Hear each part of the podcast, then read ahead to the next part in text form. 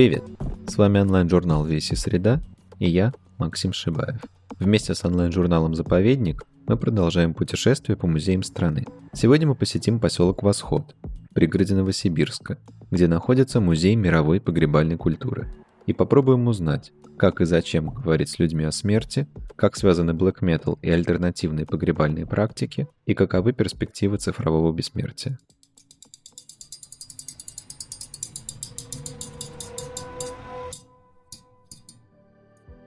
Экспозиция Музея мировой погребальной культуры неразрывно связана с табуированной в обществе темой смерти и погребения. Несмотря на это, Татьяна Якушина, директор музея, уверена, что говорить о смерти нужно и полезно. Главное – это найти правильный подход. Ведь для Татьяны важно, чтобы люди точно понимали, музей не пугает смертью, а ведет разговор о жизни. Вы знаете, частый вопрос э, всегда, да, как бы, как вам здесь работается у смерти? Я на него отвечаю так, то есть смерть не здесь, не в нашем музее. Смерть, она в реанимациях, смерть, она на перекрестках, где ДТП происходит, смерть в пожарищах. Мы работаем, ну, наверное, может быть, с описательной частью, с, куль- с культурологической, с художественной в большей степени. Рассматриваем культуру погребальную как э, часть общей культуры какого-то народа. И смерть и жизнь, они всегда идут рука об руку. Мы больше изучаем погребальные обряды, культуру пометования, общаемся с людьми, которые к нам приходят. Одной из научных дисциплин, которые ищут пути говорения о смерти, является Death Studies. Сперва может показаться, что речь в них идет о загробном мире, но это не так. Death Studies – междисциплинарная область гуманитарных наук, чей интерес фокусируется на отношении живого человека со смертью и ушедшими. Оксана Мороз, кандидат культурологии и доцент Института медиа Высшей школы экономики, рассказала о том, как с этим направлением связана цифровая среда. Я занимаюсь не только исследованиями цифровых медиа, но и работаю в проектах, которые связаны с цифровыми медиа. Например, с основами а, онлайн-коммуникации. Про это есть проект «Толком», но я всегда сталкивалась с тем, что обсуждение всего, что связано со смертью и с припоминанием, в таких проектах оказывается ну, поводом для пессимизации, на самом деле, контента, потому что людей это немножко пугает, и это дополнительно меня подхлестывает, потому что мне кажется, что степень сознательного и осознанного разговора о смерти, она в том числе может быть маркирована по тому, насколько люди об этом публично готовы готов разговаривать. Ну, во-первых, мне кажется, что смерть э, это не обязательно про живое и мертвое только. Смерть — это рекомбинация состояний. То есть что-то, что имело один статус или одни какие-то характеристики, получает другой статус и другие характеристики. Я думаю, что важнее понимать что-то про смерть, хотя это очень сложно, потому что это такое радикальное не событие. Оно случается с каждым, но когда оно с тобой случается, ты не можешь его проблематизировать и присвоить. Я думаю, что первичное именно наращивание сознательного отношения к смерти, наращивание языка говорения о смерти и наращивание какой-то привычки действительно организационно корректно относиться к вопросу окончания жизни. В, по-моему, 2015 году а, у замечательной исследовательницы Светланы Еремеевой был написан текст академический, который называется «То, о чем молчим. Почему Death Studies не в современной России». И мне кажется, что этот текст, одновременно рассказывающий про культуру или культуры России и про развитие Death Studies в каком-то глобальном контексте, хорошо показывает, что отсутствие языка для разговора о смерти — это проблема и академическая, и это следствие того, как развивались академические социальные социально-гуманитарные дисциплины, в том числе в советское время. И это следствие отсутствия умения а, работать в междисциплинарном пространстве без привязки к каким-то жестким дисциплинарным границам, которые тебя защищают и которые как бы валидируют твой предмет разговора. Поэтому, например, когда исследователи говорят о death studies в а, России, иногда изобретаются такие эфемизмы, да, социология смерти, некросоциология, потому что хочется привязать к какой-то конкретной дисциплине. А если говорить про такой контекст, э, а, ну, скажем, обывателей, да, в понимании щутся просвещенных обывателей, которых беспокоят какие-то необязательно сиюминутные и бытовые рутинные вопросы, а что-то такое более фундаментальное, то здесь мы сталкиваемся с страхом говорения о смерти, частично таким околомистическим, частично вполне рационализируемым. И с отсутствием привычных этикетов, с помощью которых можно штампы и формулы подставлять вместо, например, собственных переживаний, и с неумением эти переживания каким-то образом транслировать, не становясь уязвимым. Если мы говорим о том, что можно сделать для того, чтобы эту ситуацию как-то переломить, мне кажется, что ее не надо ломать, ее надо мягко как-то эволюционно менять. Я думаю, что здесь, кроме того, что могут работать какие-то культурные проекты и продукты, и действительно издание книжек, в том числе, кстати говоря, перевод книжек, и производство каких-то выставочных продуктов, а, и производство кинопродуктов, то совершенно точно может помочь то, что работает на глобальном уровне. Это, например, Death Cafe, Концепцию Death Cafe разработал британец Джон Андервуд и впервые реализовал ее в Лондоне в 2011 году. В России существует несколько заведений такого типа, где незнакомые люди, принадлежащие к разным религиозным конфессиям, создают комфортную среду для диалога на тему взаимоотношений жизни и скорби. Там они обсуждают трудные темы за чашкой чая или даже в формате пикника. Как ситуации встреч, при которых люди не находятся в сообществе горевания и не проживают какие-то свои яркие, еще, может быть, свежие э, травмы, но э, разговаривают о смерти как о некотором феномене, который совершенно точно нас окружает и в который мы все погружены и нащупывают таким образом в каких-то небольших комьюнити тот самый язык, те самые способы говорения, те самые способы быть уязвимым и при этом не уязвляться, а находиться в присутствии другого, который говорит о смерти, и не испытывать желание напасть для того, чтобы избавиться от угрозы, то есть от человека, который посмел о чем-то таком рассуждать. И судя по тому, что Death Cafe существует в России, и они а, работают, можно сказать, что на это есть какой-то, ну, маркетинговым языком спрос. Музей под Новосибирском тоже продвигает практики говорения о смерти, но подходит к этому с другой стороны, через ритуальное и культурное разнообразие.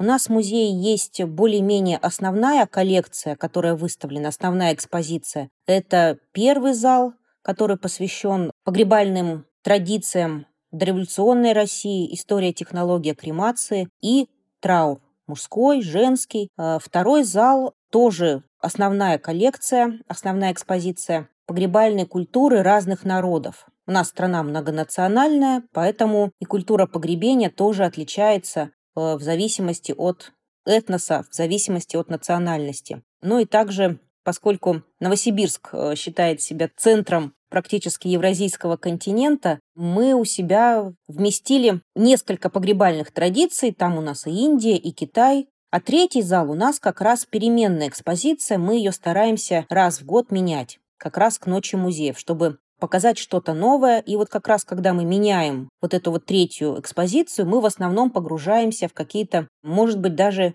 смежные направления. Вот у нас сейчас там частично выставлена выставка по эпидемиям и пандемиям, которые, казалось бы, к теме смерти не имеют отношения, но имеют, поскольку эпидемии и пандемии всегда уносили много жизней. Татьяна Якушина знает множество связанных с экспонатами историй. А все потому, что она не только берет в свои руки управление музеем, но и выступает в роли экскурсовода.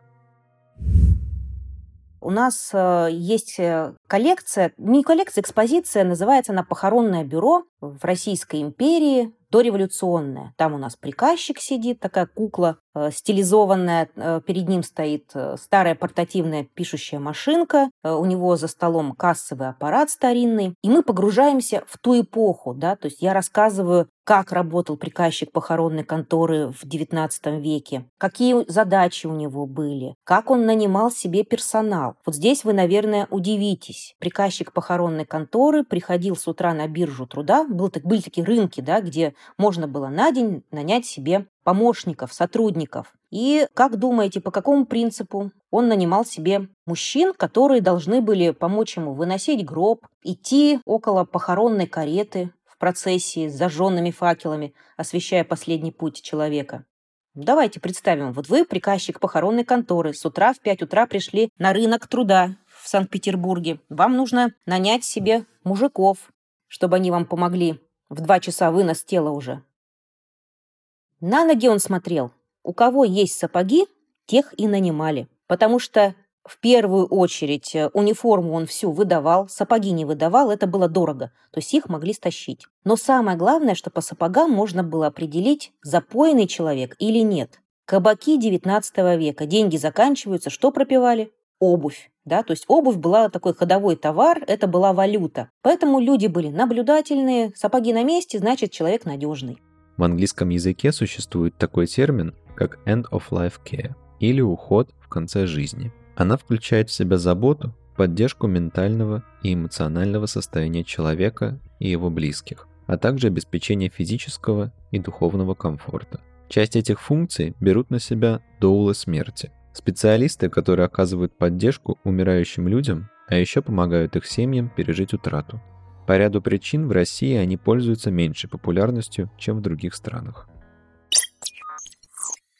мы находимся в ситуации, когда вещи, которые обсуждаются уже не одно десятилетие, например, в англоязычной среде, здесь не обсуждаются. И это не вопрос про запаздывание какое-то, да, а это вопрос а, про то, что очевидным образом нет у людей и запроса на эти новые практики, и понимания того, для чего они нужны, и нет э, хороших представлений о том, кому обратиться за какой-то поддержкой, если такая помощь требуется. Ну, например, в России очень мало говорят про такую категорию, как доулы смерти. Доулы смерти это человек, который оказывает поддержку умирающим людям и их семьям в конце жизни, еще работает с людьми, которые переживают горевание после утраты. Доулы смерти могут помочь, а, например, людям, которые находятся в хосписе, каким-то образом подготовиться к неизбежному, потому что смерть — это то, что в данном случае является неизбежностью. Доулы смерти — это не те люди, которые будут держать за ручку, то есть это не лицемерное такое как бы прощание, но это реально проводы вот в эту ситуацию, когда ты уходишь, и это одновременно очень помогающая вещь не только тем, кто умирает, но и тем, кто остается. И вообще, вообще идея доул, она развивается из категории, классической категории доул, которая зародилась там в 60-х, в 70-х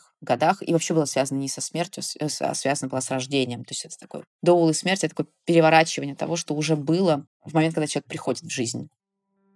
Погребальная культура — настоящая семантическая крипта. Она вмещает в себя древние ритуалы, праздники и традиции, память о которых позволяет сохранять в живых обряды прощания и почитания мертвых. В этом заключается и одна из миссий музея мировой погребальной культуры.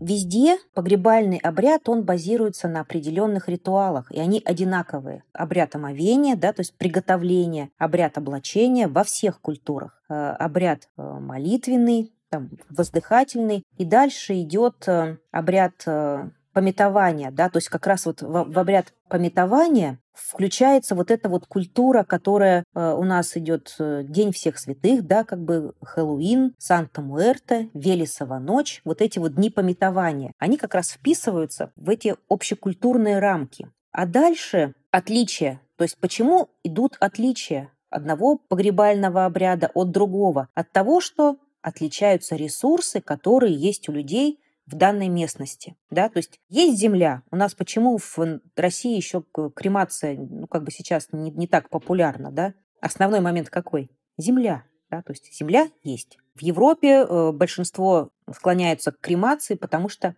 земли нет. Допустим, в Тибете там нет ни земли, ни топлива. Там превалируют воздушные похороны, небесные похороны. А так, на самом деле, вот эти вот обряды, они все сходные. То есть даже разные уголки нашего мира, то есть обряд, он есть. То есть это почитание да, предков. И как раз вот это особое почитание предков и э, выливалось вот в эти вот праздники. День всех святых, э, который у нас почему-то сейчас вот перекос пошел в Хэллоуин. Велесова ночь у славян, Санта-Муэрта, праздник мертвых, да, то есть я сейчас по-латински не скажу, как это, но вот культ, культ он примерно одинаковый. И схема у всех примерно одинаковая. Природа засыпает, на зиму идет, время года становится таким мрачным, и считалось, что грань миров, она истончается между миром мертвых и миром живых, и открываются врата. То есть когда, допустим, мертвые могут нас посещать, либо их души. Ну и э, во всех э, культурах, во все времена всегда покойников боялись. Что у славян, что у других народов. Поэтому первая задача – это защититься. Отсюда маски, Отсюда одеяния вот такие вот затейливые, да, которые, чтобы не узнать было. Ну а с другой стороны, когда ждут в гости э, усопших родственников, что нужно сделать?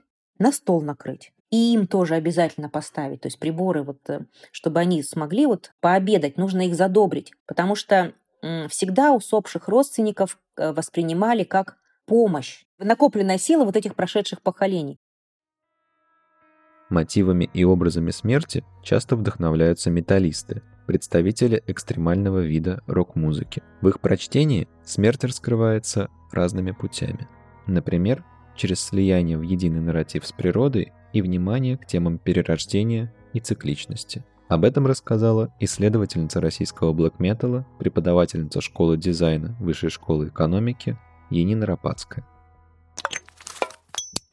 Вообще металл в целом, какой бы поджанр мы ни брали, это такая сложно-составная, сложно-структурная история, которая состоит из музыкальной составляющей, из текстовой сюжетной, из самоописаний музыкантов, из визуальных образов, там, из каких-то перформативных практик, которые они представляют на концертах. И мы, конечно, все это вместе оцениваем, рассматриваем, только тогда у нас создается какая-то более-менее цельная картина. Чаще всего а, музыканты, металлисты обращаются к фантастическим темам, к религиозным, к мифологическим сюжетам, опираются на произведения писателей-фантастов, к литературе ужасов. А среди поджанров металла есть так называемые экстремальные поджанры. Чаще всего туда относят трэш-метал, дэт-метал, блэк-метал, и они характеризуются более тяжелым, жестким, агрессивным звучанием, более мрачными, иногда трансгрессивными текстами, какими-то мрачными, особенно неприятными, возможно, визуальными образами. И, ну, сегодня мы будем говорить про black metal. Э, он зародился в начале 80-х годов. Вообще, наверное, если говорить про black metal, это один из самых провокационных, агрессивных и сложных поджанров металла. Наверное, если говорить про вот какие-то стереотипные представления о блэк-метале, о его музыкальной стороне, то можно а, выделить вот эту тревожную, мрачную атмосферу, которая, как правило, создается с помощью тремолирования на дисторшированных гитарах, а, с помощью пласт-бита. Это такое, такая очень быстрая игра на барабанах, экстремально быстрая. Все вместе это создает так называемую плотную стену звука. Также используются экстремальные техники вокала, чаще всего это скриминг, в Норвегии был, э, было несколько идеологов. Наверное, самый яркий и значимый — это э, человек, скрывающийся за прозвищем Евронимус. Он представлял группу Mayhem, тоже очень важную для этого жанра. Но до того, как он э, стал называть музыку, которую он сам записывает и которую издают группы на его лейбле, они называли такую музыку брутальным, экстремальным металлом смерти, агрессивным металлом, музыкой тотальной смерти. А важно, что Black Metal стремится к радикальному индивидуализму, отказу от приземленного, выступает против политической корректности, гуманизма, романтизирует прошлое, ностальгирует по прошлому как реальному, так и воображаемому. И ну, в общем, противостоит какой-то христианской морали, исследует дохристианскую мифологию, оккультные мотивы и особое отношение к природе, о чем я, конечно, расскажу еще дальше. Когда мы говорим о каком-то ритуале а, погребальном, мы всегда представляем, что есть как минимум две стороны. Это, собственно, покойник и кто-то, кто его оплакивает, хоронит, совершает какие-то ритуалы, тут могут быть какие-то нюансы. Но если мы почитаем тексты блэк-металлические, и я, конечно, сейчас больше переключаюсь на еще один поджанр блэк-металла, это атмосферный блэк-метал. Так вот, если мы почитаем внимательно эти тексты, тексты, то может оказаться, что иногда вот эта вторая сторона блэк-металлистам даже не нужна. Вот, то есть они делают выбор в пользу нечеловеческого автора, природы, например. Почему природа для блэк-металла вообще важна? Эта тема существует еще с времен классических групп, то есть изображение природы, чаще всего это леса, она присутствует на обложках, она появляется в клипах, она появляется в текстах, и природа чаще всего это ну, полноценный участник действия, это какой-то собеседник. На это может быть много разных причин. Это может быть как репрезентация собственной национальной идентичности в случае с норвежскими группами, когда они показывают леса на обложках. Это может быть э, характерное для блок-металлистов неприятие современной цивилизации, которая олицетворяет город. И ну, как бы что, что у нас противостоит городу? Это, собственно, лес, природа. Там снимаются какие-то социальные отношения, иерархии, упраздняются протоколы. То есть это, опять же, да, такое про неприятие обыденного мира. Вот мы уходим в лес, погружаемся в какое-то другое пространство. А, с еще одной стороны, это реализация связи с прошлым, которая также для metal очень важна. Прошлое может быть э, реальное, может быть воображаемое, но в любом случае мы знаем, что, как правило, деревья живут дольше, чем люди, и, может быть, они являются свидетелями каких-то важных исторических событий, а может быть, наших предков, да, они застали, видели, то есть как будто бы это вот носители той настоящей старой прошлой культуры, которую мы утратили. Ну и, конечно, леса обладают мистической атмосферой, что тоже для black metal важно, погрузиться в какое-то странное, может быть, мрачное, тревожное пространство. В любом случае, как я уже говорила, блэк-металлисты, они общаются с природой, и кажется, как будто бы иногда именно с природой у них больше личных отношений, чем даже с людьми, которые их окружают. Я буду в основном говорить про американскую сцену. Есть какие-то яркие представители, как, например, группа а, Wolves in the Throne Room, которые живут на ферме, занимаются биодинамическим хозяйством и продвигают, собственно, эти ценности. А с другой стороны, вот они в своих а, текстах показывают свою какую-то э экодуховную, языческую, антимодернистскую тематику, да, то есть она в них раскрывается в этих текстах достаточно хорошо. Они говорят о том, что в своих текстах они оплакивают мифический пасторальный мир, потому что современность превратила людей в инопланетную форму жизни. Э, людей, существ, которые не подходят для жизни, для жизни на Земле без посреднических сил технологий, культуры, организованной религии. И есть схожее по музыкальным характеристикам, иногда по каким-то образным рядам российская сцена. Это те группы, которые мы можем обнаружить под э, хэштегом Forest Black Metal. Под ним, конечно, существуют не только российские группы, но в большинстве это именно так. И это группы, которые представляют Сибирь, Урал. Много из этих групп издаются на московском лейбле, который называется Slow Snow Records. А, это такие проекты, как Грима, Глуш, Альхава или особняком, ну, уже не имеющие отношения к этому лейблу группы Elder Wind. Она очень важная для российского атмосферика, такая каноническая, я бы даже сказала. Они тоже работают э, с тематикой природы и сами себя описывают как атмосферный лесной блэк, лесная музыка, лесной атмосферный черный металл, блэк метал классической лесной формы. Могут добавлять какое-то географическое измерение, то есть это может звучать как сибирский блэк, блэк метал из сибирских лесов. И если мы посмотрим на тексты, которые пишут эти группы, как российские, так и американские или канадские, мы можем как раз а, вот эту тему, тему перерождения, тему какого-то бесконечного жизненного цикла увидеть. Например, песня группы Wolves in the Throne Room I will lay down my bones among the rocks and roots 2007 года.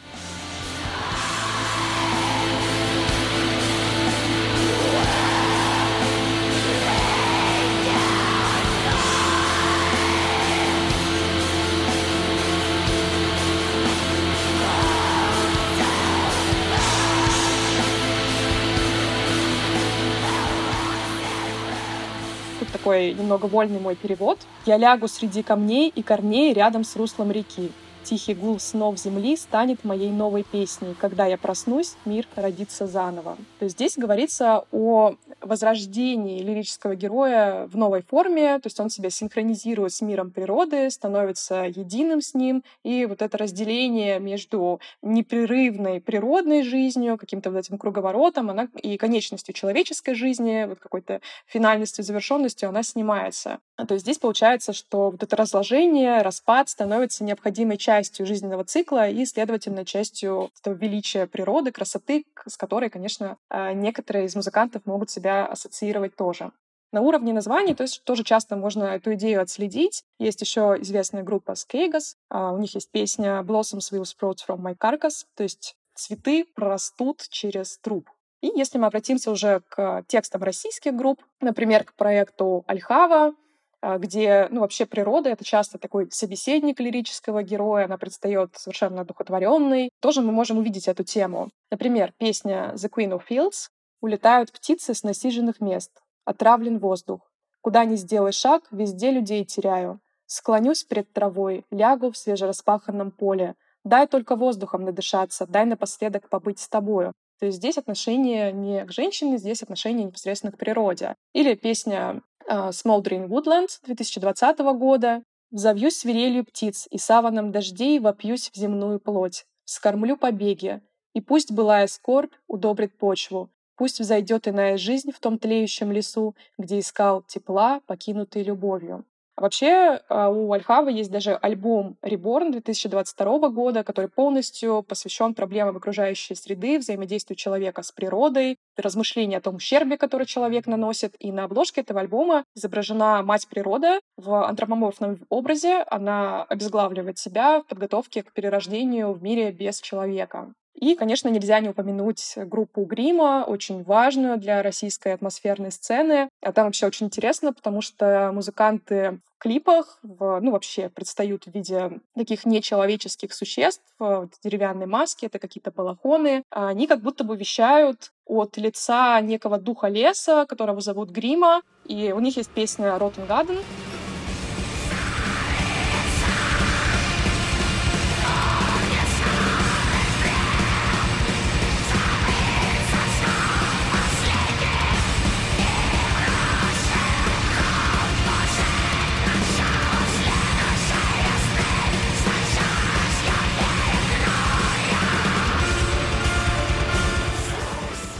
зарыться в корни старых древ, забыться сном последним и вросшим мхом уже к началу следующей весны стать частью перегноя, взрастить покров, отдав живую плоть, сверкающий оскал в земле зарыт. И если вернуться к контексту нашего разговора про какие-то погребальные практики, сразу вспоминаются современные экологические проекты, Например, капсула Мунди, капсула мира, которые придумали дизайнеры Анна Сителли и Рауль Брецель, они о том, что человек может стать частью вот этого природного жизненного цикла, такого непрерывного да, цикла. То есть там суть в том, что тело человека помещают в специальную капсулу, которую закапывают в землю, садят сверху дерево, соответственно, разлагающаяся плоть, она питает дерево, к этому дереву могут приходить родственники. Таких проектов достаточно много, например, погребальные костюмы с грибными спорами или рифовые шары, которые формируют из праха человека, и, соответственно, этот шар становится домом для морских обитателей, либо биоразлагаемые гробы, ну и много еще других примеров есть, которые как будто бы немножко мэчится с э, теми строками, которые я зачитала. Начиная с погребальной ладьи викингов и продолжая грибным костюмом биохудожницы Дже Римли, можно заметить, что похоронные практики на протяжении истории были разнообразны. Иногда это приводило к необычным случаям. Например, к постироничному сюжету мистификации «Ленин Гриб». Он был подготовлен в 1991 году музыкантом Сергеем Курехиным и журналистом Сергеем Шолоховым, как критика псевдонаучных сенсаций. Задолго до этого похожее сопоставление Ленина и грибов, вдохновленное решением мумифицировать правителя, высказал русский поэт Серебряного века Николай Огнивцев в поэме «Ленин мозг». В ней он написал, что коммунистическая истина размножилась как грибы. Это стало результатом того, что частицы мозга вождя были разосланы по всей стране и впоследствии съедены гражданами. Конечно, бальзамирование, которое периодически практиковалось в Советском Союзе, в итоге не прижилось, и на сегодняшний день в России распространены и признаны лишь два основных типа захоронения – ингумация и кремация глядя со стороны, как человек, который не изучает специально похоронную индустрию, я думаю, что ригидность практик завязана на то, как устроен бизнес, как устроена инфраструктура здесь, как устроена возможность предложить что-то инновативное, нестандартное для людей и не оказаться в ситуации жесточайшей конкуренции с рынком, который довольно часто оказывается серым и тем самым небезопасным. Плюс, э, учитывая, например, тот факт, что в России не так много даже крематориев, а, и, соответственно, не так много, ну, статистически людей, просто в силу того, что крематориев немного, которые, например, решаются на кремацию, можно заметить, что и не поддерживается спрос на что-то нетривиальное. Если даже кремация воспринимается как не, не знаю, первый вариант выбора при прощании с человеком, то очевидно, что история, когда ты там, не знаю, хоронишь человека в грибнице, и потом на основе этой грибницы прорастает что-то в лесу или в какой-то биокапсуле, которая растворяется, или, например, наоборот, жутко техногенные штуки, когда а, на надгробии устанавливаются всякие устройства, которые позволяют каким-то образом коммуницировать с аватаром, опять же, да, умершего, но всего этого тем более не будет. И мы очень далеки от, например, там, робототехнических вопросов здесь, потому что в Японии известно, например, использование использование робота Пеппер, а, который может заменить монаха в рамках буддийской церемонии похорон. Это сделано ради экономии, на самом деле, ресурсов потребителей, потому что в Японии возрастное население, много похорон, это дорогие практики, у людей не всегда хватает средств на то, чтобы это сделать качественно, и в результате вот было такое решение, которое еще и согласуется вообще с цифровизацией, мощной цифровизацией Японии. У нас и этого нет. Поэтому э, в сухом остатке мне кажется, что это следствие того, как функционирует похоронная индустрия, как она поддерживает, а скорее не поддерживает интерес к, ну там, или возможности, да, какого-то рассмотрения процесса прощания в нетривиальном ключе, и как она легитимирует, а скорее не легитимирует такие возможности. Смерть по-прежнему это что-то очень ритуализированное с невозможностью человека перепридумать эти ритуалы. Ну, по крайней мере, здесь. В результате обсуждений разговоры о смерти могут превратиться в разговоры о бессмертии. И в эпоху развития технологий эта дискуссия приобретает новые контексты. Цифровое бессмертие — это очень классная концепция, вокруг которой э, сталкиваются лбами постгуманисты и трансгуманисты в известной степени. Для постгуманистов цифровая смерть — это скорее феномен, который возникает в момент э, наблюдения за цифровыми средами, в которых появляются возможности постмортом отложенного, может быть, не вполне субъектного существования каких-то цифровых следов. То есть это ситуация, например, бытования памятников, мемориалов, которые создаются по смерти человека, человека. Это ситуация наличия онлайн-кладбищ, это ситуация наличия чат-ботов, которые собраны по сетам данных э, умерших. И это продумывание того, насколько, например, современные нейросетки и самообучающие системы могут работать в этом направлении и создавать возможность каких-то акторно действующих, а, комбинаторно созданных существ. Но постгуманисты в данном случае скорее задумываются над тем, что мы имеем в ситуации обсуждения смерти и в ситуации фиксации смерти с помощью цифровой среды скорее новую такую субъектность нечеловеческую. Потому что смерть, она же базово так стереотипно привязывается к дихотомии живое и мертвое. Да? А здесь у нас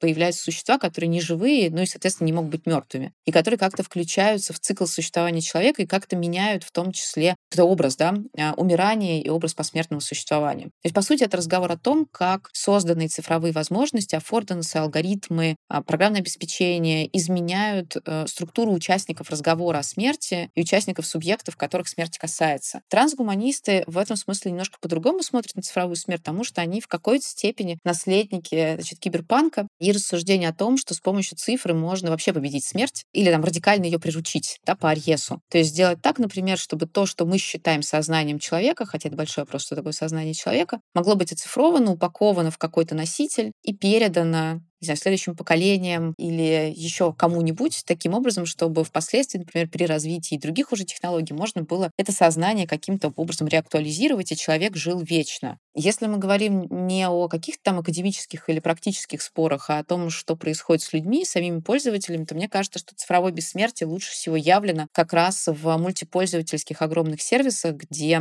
ты можешь рано или поздно наткнуться на мемориалы умерших, ты можешь обнаружить аккаунты, которые способом отложенного постинга ведут ведутся после смерти того, кому они принадлежали, ты можешь столкнуться с категорией хранителя данных и хранителя архива, такого душеприказчика. Ты можешь столкнуться с идеей как раз создания, в том числе на некоммерческой основе чат-ботов. Ты можешь столкнуться с информацией об бета-тестировании новых видов подобных инструментов. Ты можешь столкнуться с предложением собрать по себе какие-то данные и потом их кому-то передать или на основе них что-то такое сконструировать. Это ситуация, когда сталкиваешься с приложениями, которые построены по такому типу а, и которые которые несут в себе там заряд как раз вот этого научения говорить о смерти и обсуждать смерть. А это постепенно становится довольно видимым сегментом, но человек э, может довольно неплохо себя оградить от этого пока и не всматриваться в это и не задумываться о цифровой смерти, цифровом бессмертии в отношении себя. Плюс мы не имеем каких-то централизованных политик сервисов относительно того, как передавать по наследству, например, данные третьих лиц и поэтому у нас нет никаких таких каких-то системных кодов поведения, системных этикетов поведения, которые связаны с соотнесением себя с идеей того, что я физически когда-нибудь умру, по мне останется цифровой след, и с ним что-то надо делать, и, возможно, имеет смысл его каким-то образом уже сейчас отменеджерить, а, чтобы впоследствии вот этими данными не манипулировали, но при этом, чтобы, например, был какой-то аватар, который может оказывать терапевтическое или какое-то другое воздействие на оставшихся в живых.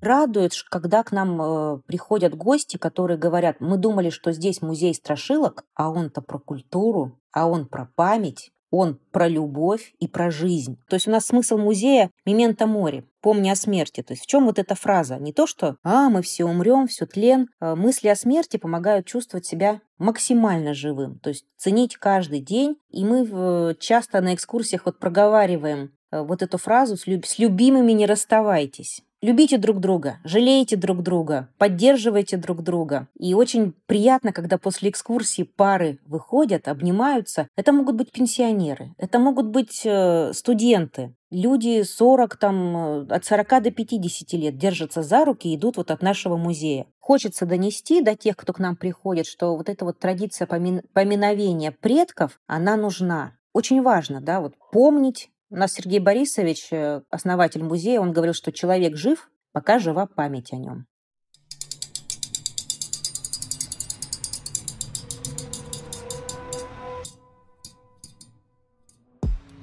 Это был подкаст «Веси среда». Напоминаю, что у нас есть почта. Посмотреть адрес можно в описании эпизода. Не забывайте делиться подкастами со своими друзьями. Это лучший способ нас поддержать. А также подписывайтесь на нас на всех платформах и помните, что тексты, подкасты и художественные работы доступны на сайте ограниченный период времени и обновляются по средам. Пока-пока.